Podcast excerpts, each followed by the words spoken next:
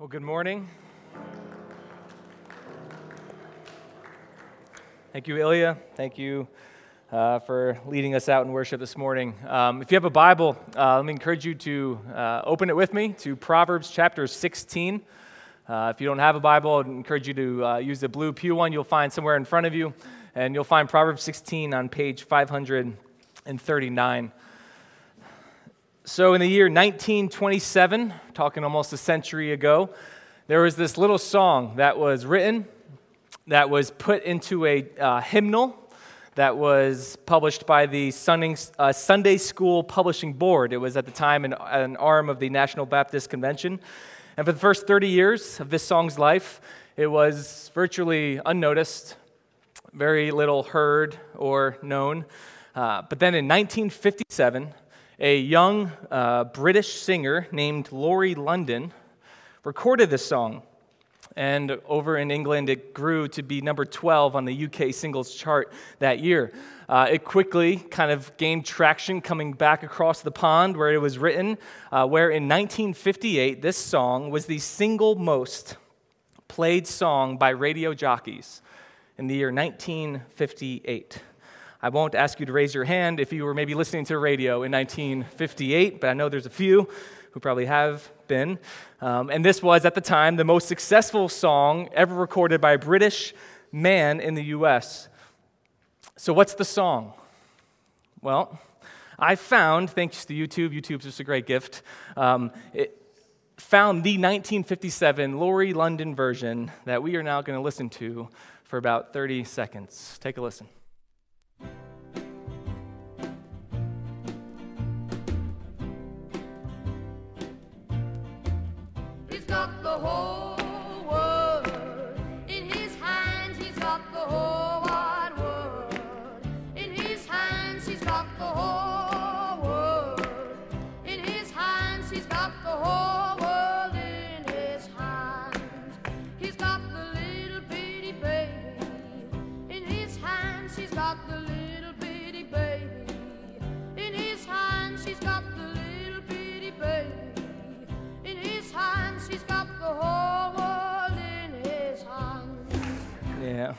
All right.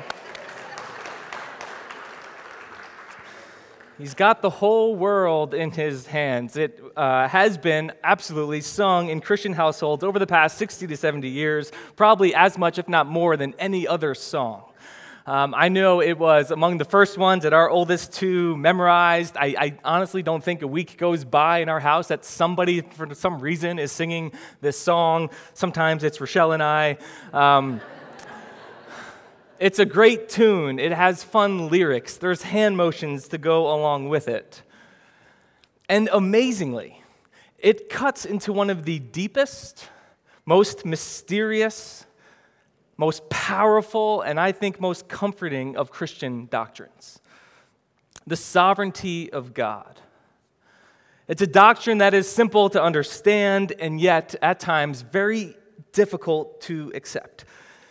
It's simple enough for children to know and to sing about, and deep enough to be mined and explored by adults for their entire lives.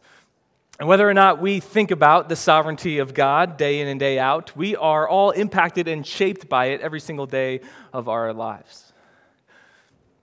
We're in the midst of a summer series, um, as John alluded to in his prayer, in, in the book of Proverbs.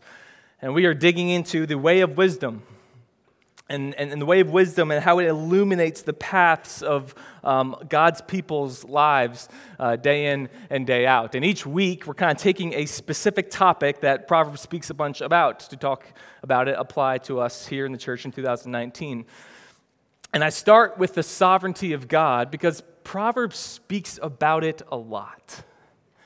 The rest of the Bible kind of shows it, but the book of Proverbs specifically talks about it. And it's interesting, and Solomon, who wrote the majority of Proverbs, um, often speaks about it in relation to the plans of men and women. When we plan and how that relates to the sovereignty of God. Because Proverbs talks a lot about planning, and it talks a lot about planning because that's wisdom for everyday life. And what do we do in everyday life? We plan everything. And so it's vital in the church that we think about something rightly that we're going to do each and every day. Because we are planners by nature, aren't we? Every life stage, we plan.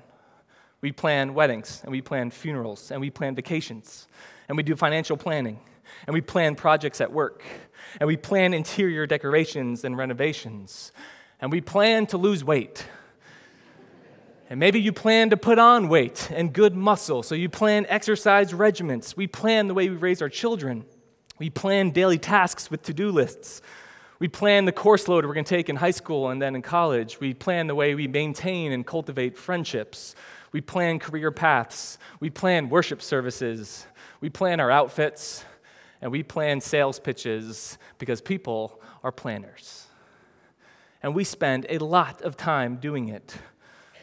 So, how ought we to think about the wisdom of planning in our lives and the sovereignty of God, this God who has the whole world in his hands. Can those two things like actually go together? If we actually believe what the song we just heard, should that kind of diminish our planning and just be like, well, God's just going to do it, whatever He's going to do, and I can just kind of sit back and wait what happens? Or should it enhance our planning, or neither? Well, the book of Proverbs is going to be very specific in showing us how these two things fit together. Um, we're going to be in Proverbs 16. We're going to look at verses 1 through 15. It's a pretty unique passage in Proverbs because um, if you're familiar with Proverbs, chapters 10 through 28 are all just kind of disconnected sayings. They're all just proverbial sayings, kind of one line, two lines, speaks about a truth. There's most of the time no kind of rhyme or reason as to why they're putting things where they are. They seem kind of random, again, disconnected, um, except chapter 16. This is the one place in this section of the book where there seems to be a streamlined argument being put out. And so we're going to walk through this passage. We're going to talk about the relationship with God's sovereignty and kind of mankind's plans. And then at the end, we're just going to get very practical and lay this down, apply this to our minds and to our hearts, so that when we leave this place in a little while, we will know the answer to the question how should I approach planning anything? In my life. So, first, we kind of need to define a couple things. We, we, we, need to get some definitions in place because I say God's sovereignty, and that's kind of a church word, you know what I mean? That's a word like everybody hears, and you're like, ah, I think I know what that means, but I'm not really, really sure what that means. So, a couple definitions up front God's sovereignty is God's power and authority that is able to override all other power and authority. So, nothing can successfully stop the purposes and will of God to come about. That is God's sovereignty. His authority overrides all other authority. And then, second, what I'm putting as mankind's responsibility that we have a freedom of choice in our lives. I choose to make decisions dozens of times a day in areas very small and monotonous and very big and life changing. And that's a freedom of choice. I could choose this, I could choose that. It's not exactly free will. Free will is a very complicated phrase. Probably don't have time to totally unpack that today. No one is really free in the absolute sense, but we do have a freedom of choice, and we will be held responsible for our choices. We're not robots, we're not being dictated to. So then you kind of put those together. Here's a word, it's a theological word. It's, I know it's kind of a big word, but it's an important word to know. The word concurrence.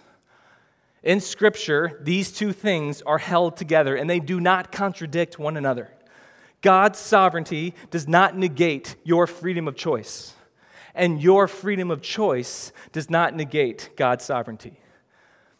And we see it in the scriptures over and over and over again. The chief, most example is at the core of the gospel itself, which we'll come to in a little while. But if you've been at Grace Church, if you've kind of sat under the preaching here, you have heard me in different books, uh, Mark and Jonah, going back to our Genesis series, um, all pretty much every series, every book we walk through, that whenever we come across concurrence in the text, which is, again, fairly often because it's all over the Bible, I bring it up. I say, hey, you see this? God is in control. And at the same time, you see this? They are really making a decision that they're responsible for. And you might think, okay, that's your theological pet. You literally bring it up all the time. And I do bring it up all the time because it's everywhere. And it's not just for mental exercise, it's not just to make us smarter. But Proverbs is going to show us why do I bring this up all the time? Why is this so important? because I think it's going to be very embedded in the very thoughts and actions of our life each day. So let's walk through this passage. We're going to start with Proverbs 16, 1 through 3. The plans of the heart belong to man, but the answer of the tongue is from the Lord. All the ways of a man are pure in his own eyes, but the Lord weighs the Spirit. Commit your work to the Lord, and your plans will be established. So, this kind of streamlined argument begins with an affirmation. The plans of the heart belong to man. That's not a negative thing. He's saying that's the way you have been designed. You have been designed to be a planner. God made men and women to make and carry out good plans. Uh, we saw last week in the sermon about work um, how, how God ordained the dignity of work in the garden. That even before sin entered, Adam and Eve have been um, mandated to work and keep the land. And so, presumably, if you just carry that forward, they had to make plans to carry out their work well. Right? Naming the animals, keeping order, having dominion required a plan. God did not dictate this plan, He gave them the mandate, and then the plan belonged to them. Have dominion over the earth, be fruitful, and multiply. And it's just right out of the gate Genesis 1 and 2. We see God does not create robots. God's not looking to just dictate what you need to do each and every day. He creates you with a heart and a mind to plan. But that design does not push God out altogether. Plans belong to man, but the answer of the tongue is from the Lord. It's a both and. God is intimately involved in his creation. He is in control, and his control is exercised through the plans of his people. So there's a common view of God. If you if maybe you're in here and you're just not a believer and you're kind of a skeptic and you have some issues with maybe how what we believe about God, or you have people in your life that you know um, are not believers and might believe in God in some sense, but not really in the sense that maybe you do, uh, a common objection you will hear is that God is kind of like a clockmaker. He created the world, but in his creation, he sets the clock and then just lets it tick unimpeded. So God's aware, God's kind of watching things play out, but he's not ultimately sovereign all over all that happens. He's not in control in that sense. He does not concern himself with the day in, day out actions of people. He just lets it tick. But our God is not a clockmaker. Nowhere do you see that in the scripture. He is not merely observing his creation, he is intimately involved with it.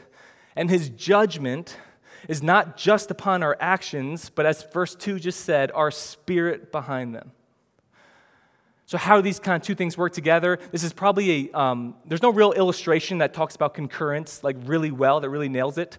Um, but there's a couple word images, word pictures that we can think about. Uh, if you're a movie buff and you love movies, and you, you can do some research and see some of the most iconic movies out there have these monologues or these lines that you'll read was not scripted. It was an actor and actress that was given the freedom to just speak off the cuff, to speak improv. And you have really talented men. Some of these kind of iconic monologues are just in the moment, in the shot, they decided what to say. And so, in that moment, you have the actors and the actresses with this freedom to speak what they want to speak in that moment. But ultimately, the director of this film will decide does this go in the movie or not. Right? So an actor act, actor has the freedom to choose, but ultimately it's the director that's going to decide whether or not this makes it. So man plans, man makes choices, God decides. And then Solomon, the again author of this part of the book, makes this very kind of astute assertion that all the ways of man are pure in his eyes. And this is kind of an indictment on us that we fool ourselves more than anyone else. We are master justifiers. And we often let ourselves off the hook for less than pure thoughts or actions because we're the exception. So it plays out like this. Well, like, I know I shouldn't be watching this and streaming this show on Netflix, but I could be doing way worse. I know I shouldn't drink that much, but I was with family and I wasn't driving. I know I'm fudging the numbers a little bit at work and this isn't totally above board, but this way I will make more money in which I can donate more charitably and take care of my family. I know I shouldn't talk like that, but I'm from Jersey, man.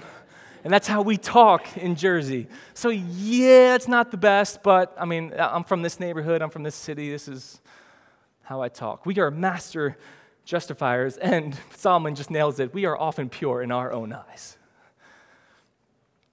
But God cares about the spirit behind our actions.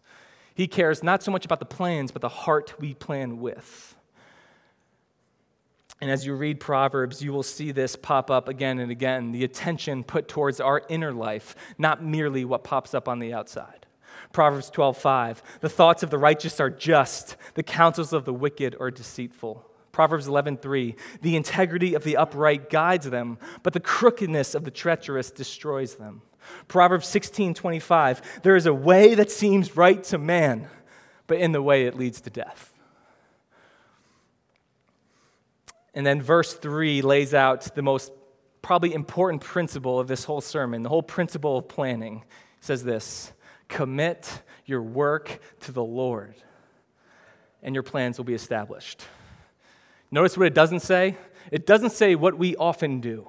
It doesn't say commit your plans to the Lord. It doesn't say make your plans and then say, God bless that. I, I, I want to do this, I want to do this, and then give me the prayer afterwards. Say, God, I want to do this. Could you bless those plans? He says, No. First, commit yourself to the Lord. Everything about you, your soul, your heart, your mind, and in doing that, your plans will be established. Because your plans will now more reflect His plans. Your will will be conformed to His will. So that's God's view in planning. Next, let's read verses 4 and 5. The Lord has made everything for its purpose, even the wicked for the day of trouble. Everyone who is arrogant in heart is an abomination to the Lord. Be assured, he will not go unpunished. So now we see God's justice. I think Solomon is almost um, anticipating an objection to what he just wrote. Because another common objection to God and to God's sovereignty, God having the whole world in his hands, is this problem of evil. We agree in this fallen world, evil things happen, tragedies occur. People seemingly get away with really evil plans. Talk about planning. What about the peoples that plan evil and get away with it? People who take advantage of the weak people who get rich without any integrity, people who operate above the law in this kind of untouchable realm where justice never seems to reach them. This is the lament famously expressed by the psalm writer in Psalm 73 in verses 3 through 5 when he says, For I was envious of the arrogant when I saw the prosperity of the wicked. For they have no pangs until death. Their bodies are flat and sleek. They are not in trouble as others are, stricken like the rest of mankind. And all of God's people say, Amen. I look at the evil out there and they're doing great. And I'm God's people and I'm suffering here. What is happening? God must not have the whole world in his hands because if he did, things wouldn't be so jacked up in the world. That song does not stand when you get outside these walls and go look at your next headline on the news. And I think Solomon anticipated this because right away in verses 4 and 5, he just said, God has made everything for its purpose. Listen, even the wicked for the day of trouble. Everyone who is arrogant, who devises evil, will rest assured not go unpunished. I mentioned in the introduction that the sovereignty of God is very simple to understand, but very difficult to accept at times. And I think this is most true when it comes to the problem of evil. If God is so good, why is the world so bad? And for all that we don't fully know, we are called to cling to what we do know. Now, listen closely. God either causes or permits all that happens in this world to happen, including evil without himself being the author of evil. And he uses all things, including evil, to carry out his perfect purposes. That could be a tough pill to swallow. But we see it again. Proverbs says it, the rest of the Bible shows it. And we see it most powerfully and clearly in Genesis chapter 50.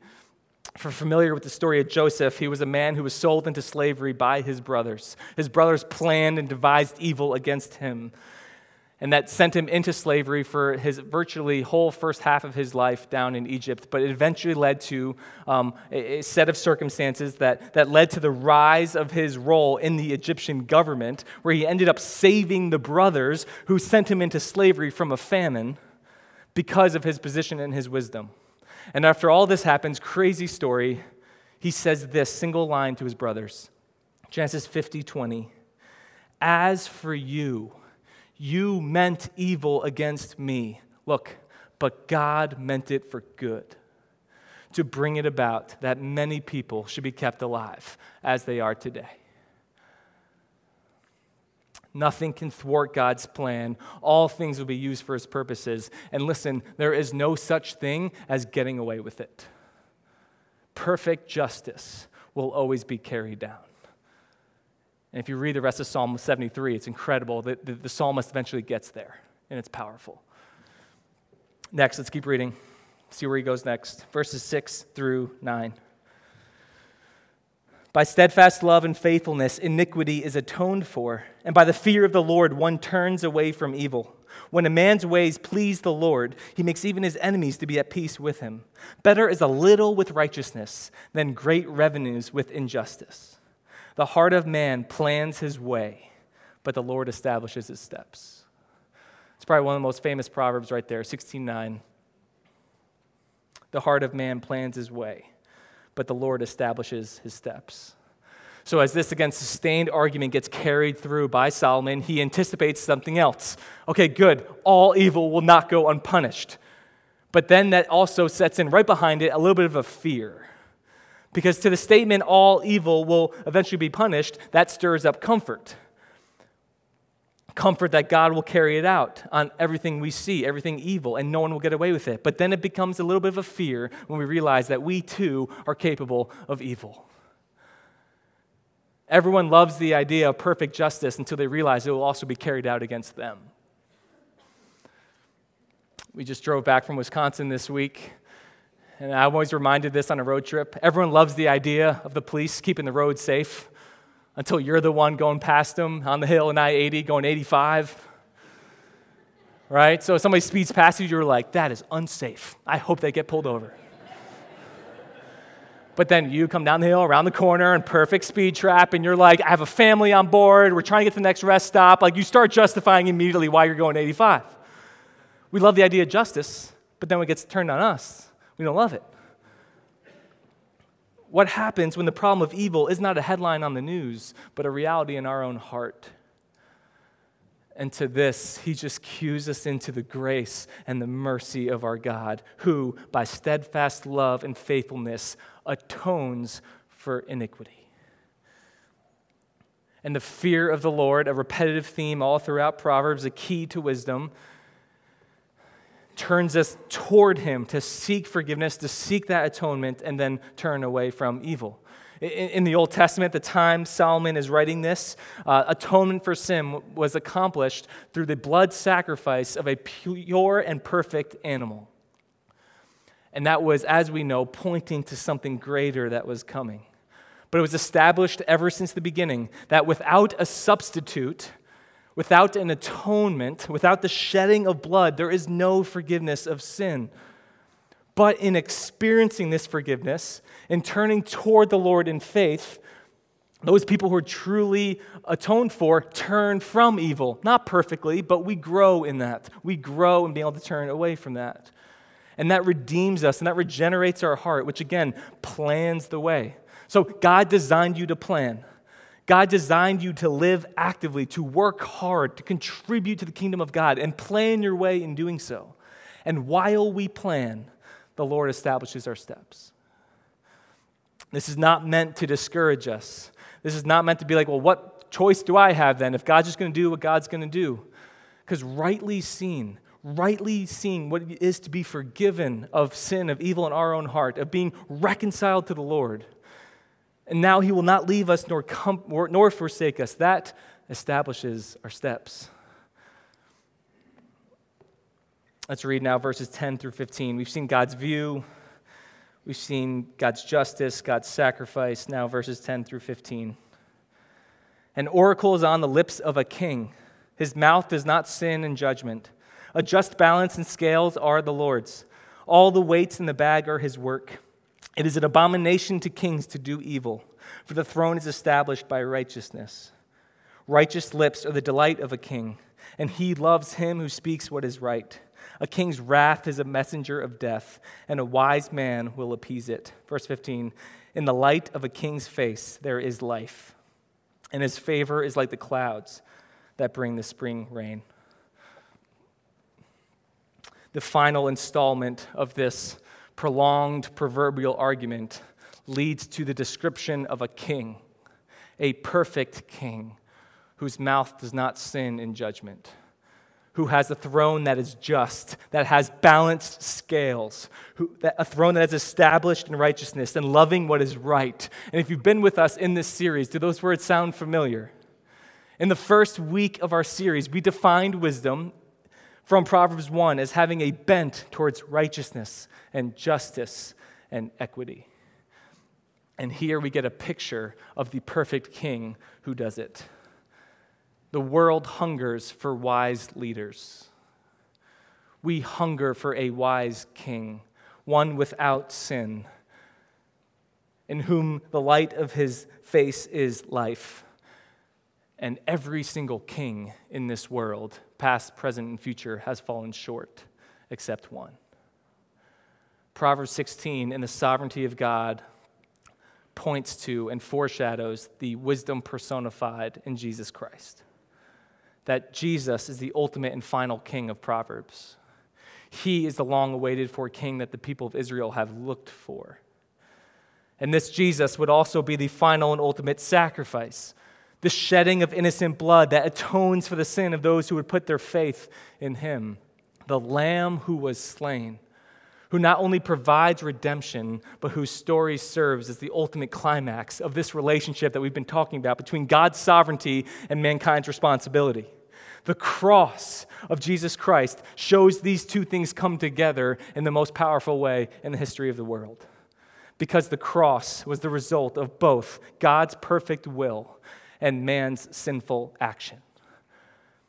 It was the foundation of evil that the Pharisees combined with the Sadducees and the governor of Rome conspiring together to wrongfully accuse convict, and sentence an innocent man to death by crucifixion on a Roman cross. It was evil that sent him there. And yet, at the same time, God, in his perfect ordained will, sent Jesus into the world to be the perfect sacrifice to atone for the sin of mankind through the death of his son on that same cross. That's concurrence. That's God's sovereignty and man's responsibility, and held together, God's purposes will always win. And so, as we set to apply this to the church today, we have this intimate connection between God's control and our actions. And rightly understood, God's control should not destroy your planning, it should enhance it. It should be like pumping steroids into it. Because the whole Bible and, the whole, and God's plan for his kingdom points to Jesus Christ. And so the call on everyone's life, first and foremost, is to repent of our sin and trust in Jesus Christ for the forgiveness of that sin. This is, this is, we just sang about it. Only God can make dry bones come alive. Amen? Only God can speak life into us. That is God's sovereignty over us. And yet, we are called throughout Scripture to make a choice to repent of sin, to believe. Those two things do not negate one another, they come together. God's sovereignty, your choice, leads to salvation. And I urge you to do so before we talk about anything else in practical planning, which we're going to now talk about. Wise planning begins with salvation. with the source of life and the indwelling of the Holy Spirit in you that then can work through you. And as we grow, and we are all growing, whether you become a believer today or you've been a believer for 50 years, our goal today is to become more like Christ, to grow in Christ likeness. And in doing so, as we pursue Christ, we will become better planners. So, how should the people of God plan? I kind of promised throughout the summer we're going to be very practical. We're going to be able to kind of attach this and get our hands on this really easily. So, kind of rapid fire, here are some practical applications for us when you think about planning in your life. Number one, plan to the glory of God. You know, we all the time benefit from other people's wise planning. You drove a car here this morning, you benefited from somebody else being wisdom, knowing how to build that car. You drove over a bridge, you uh, grew in wisdom, you benefited from the wisdom of somebody else knowing how do you build a bridge? Like, oh my gosh, where do you start? Somebody had wisdom to start that. The medication you took this morning was the result of people's wisdom and wise planning to make that medication useful. So, all people can make plans, but only Christians can make plans with the glory of God in mind. As their primary motivation, as their primary aim, that as I plan this, I want the glory of God to be made much of, to build His kingdom, to always have an eye towards uh, how we can do that and make those plans in whatever aspect of life, honoring Him, illuminating Him as Savior, and allowing us to be a witness to Him. And so, this is big planning where you're going to live, where you're going to work, who you're going to marry, are you going to marry who you can make friendships with? Kind of big, life shaping planning. But this is also your Tuesday morning. This is also the kind of most monotonous planning you have done, can be done to the glory of God. Something even as simple as a grocery list. I'm reading a book right now by Rosaria Butterfield um, called The Gospel Comes with a House Key. It's fantastic. I'd highly recommend it for some summer reading. She writes this my hospitality includes my grocery lists and the grocery lists of my neighborhood friends and the meals I'll be delivering and the people I anticipate serving that week. Not a day goes by when I do not think about hospitality and table fellowship, the lost Christian art of loving inclusion, the lost witness of what a Christian family really means. All planning, even grocery planning, can be done to the glory of God. That's number one. Number two, plan open handed. Um, we need to be okay with the prospect of our plans failing. We do not make perfect plans, and our plans often don't go according to plan. And here's the thing that's okay. The success of our plans is not what's most important, it's the kind of people we're becoming in our planning. So, Christ likeness is more important than success in the world's eyes. And if we're not careful, we can hear a sermon like this, we can read Proverbs like this, and we can almost without knowing it start buying into a kind of prosperity gospel. If my plans go well, God must be happy with me. If my plans go awry or something interrupts my plans, God must be punishing me. And that is the most dangerous place to slip into. Because that is not the case that the Bible puts forward. And to not recognize that is to set yourself up for this just immense anxiety around all the plans we make that makes everything harder. That's trying to look around every bush to see is God happy with me? Is He not happy with me? This is working out. This is not working out. That's not how God calls us to plan. We can plan with confidence, knowing that as we commit ourselves to Him, He will establish our plans.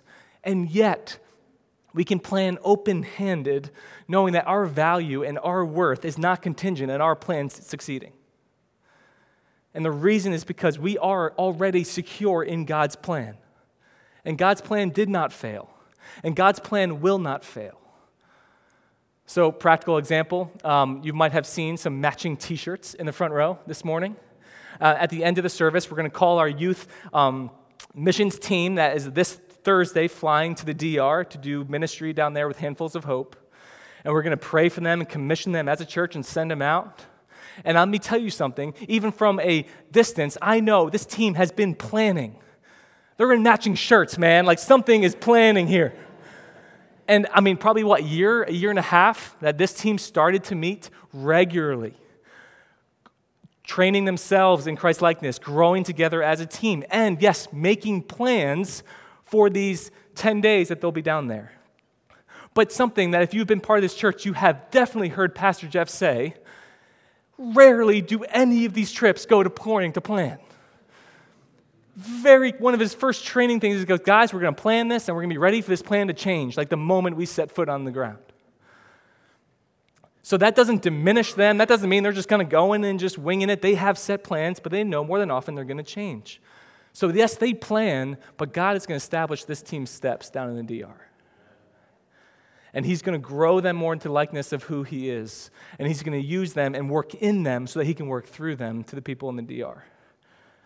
God cares more about your spirit and your character than your plans. So, plan open handed. Number three, plan with assurance. The sovereignty of God in our planning means we can continue to do so even in the midst of very real suffering we experience. It is very easy to praise God's sovereignty when everything works out for good. You hear athletes do it all the time. So I want to thank God for this awesome success I've had. I don't often hear that quote when somebody just blew it in the game. What about the times when everything hits the fan? Can we still praise God's sovereignty then? And in these moments of very real suffering, we lean into the promise that all of our lives, even our suffering, has a purpose. And our suffering is never meaningless because it's not ultimate. And that God is always working and He's working in us in times of suffering, often more than He is even in times of prosperity. And we may never know why something happens. We never might be able to look at and say, I think this is a good thing. We might not be able to see that. We're not called to put a smile, a fake smile on our faces. We lean into the emotions God has made us with to be angry at times and sad and depressed. But we can be rest assured that we have a God who is never distant from us, even in the hardest moments. And in those moments where we feel like we're flailing and we can't see Him and we can't feel Him, we can know He never loses His grip on us. So I'm in a life stage right now. I have a four year old and a two year old that just love riding on the shoulders. First of all, maybe I have weak shoulders. Man, it hurts when a kid gets on your shoulders. Like it just looks a lot less painful until it happens. Um, but here's another thing: that when my kid um, especially my son, who's like, you know, four, but he's like 60 pounds. Don't ask. Um, he gets on my shoulders, and despite me telling him he doesn't have to, he death grips me like I can't breathe, all right? So, um, and, and that's just how it goes. But then, you know, he's four, so he weakens over time, okay? So after 30 seconds, that grip's a little bit less strong. And after a minute or two minutes, he actually like thinks he's holding on, but he's not and that moment where he loses his balance or I take a little bit of a false step and he begins to shift, you can feel his whole body tighten because he doesn't have a grip on dad and he's about to go down. But it's in that moment when he loses his grip that he realizes I had him the whole time. And I'm not letting go. And I think this is so true in the Christian life when we are struggling to get a feel for God and we can't see Him in a situation, we can't feel Him in a situation and everything tenses up, those are the moments when we realize He's had us the whole time. And He was never relying on, his, on our grip on Him because He has a firm grip on us. God will never waste your suffering, and His plan is always working, and it's always perfect, even when we don't know why. But we do know it's not because He does not love us, because at our worst moment, his son entered our world and was sent to be the ultimate king to die for us. So we plan and we grow and we suffer and we get back on our feet and we plan more and we know that he will establish our steps because his steps are good and right. Two more very fast. Number four, plan with others a major problem Proverbs will warn us against is the folly of planning alone. Proverbs 11:14, where there is no guidance, a people falls. but in an abundance of counselors there is safety. Proverbs 15 22, without counsel, plans fail, but with many advisors, they succeed. Do not be an island. Do not be a lone planner, especially in the context of a church. That our call is to be close enough with people in our faith community where they are empowered to honestly speak into your life. And you will hear them because God has put them around you to help you plan. There's a lot of reasons to be part of a church. And one of them is that your planning will go awry if you just do it alone.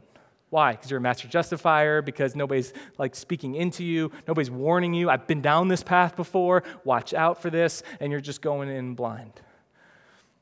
I remember I was part of this church before I ever had even an inkling for ministry. I never thought I would go into ministry. And even sitting in this room, I have good friends who knew me before I was ever a pastor. And that process that was multi kind of years of trying to think through and process, is this something I'm called to? There are people in this room that were more valuable than they even probably realize today in guiding me and helping me plan this, to affirm that this is the direction that they feel like God is calling me into. Surround yourself with people, get so close that they can affirm or discourage being God's advisors for your life. Plan with others. And then, last, plan for the good of others. All this little monotonous planning we do can always serve a greater purpose. That your planning is never about you, that ultimately God uses your planning to bless others to serve the least of these, to plan in your budget room to buy some backpacks for kids in Patterson for this fall. For little examples over and over again that we can use, that God's going to say, My plans are going to be used to see others thrive, to see others be blessed, because we are all in this together. And God provides for his people through his people. And the best heroes in the Bible are the ones who, by their planning, God used them to bless others. And in Christ, we have the Spirit of God in us to do likewise. And Solomon gave you the pathway. How do I start doing this? Number one, commit yourself to the Lord.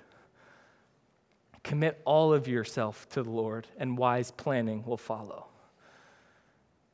And so, the sovereignty of God, as we close, like we started, um, based on where you stand, can either be very disturbing or very comforting.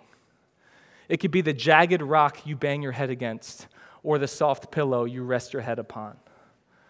But rightly seen, by faith and not by sight, we can take it as great comfort, as a great encouragement, and something that enhances our planning and not something that destroys it. And we trust in Christ and we plan well because, after all, He's got the whole world in his hands. Let's pray.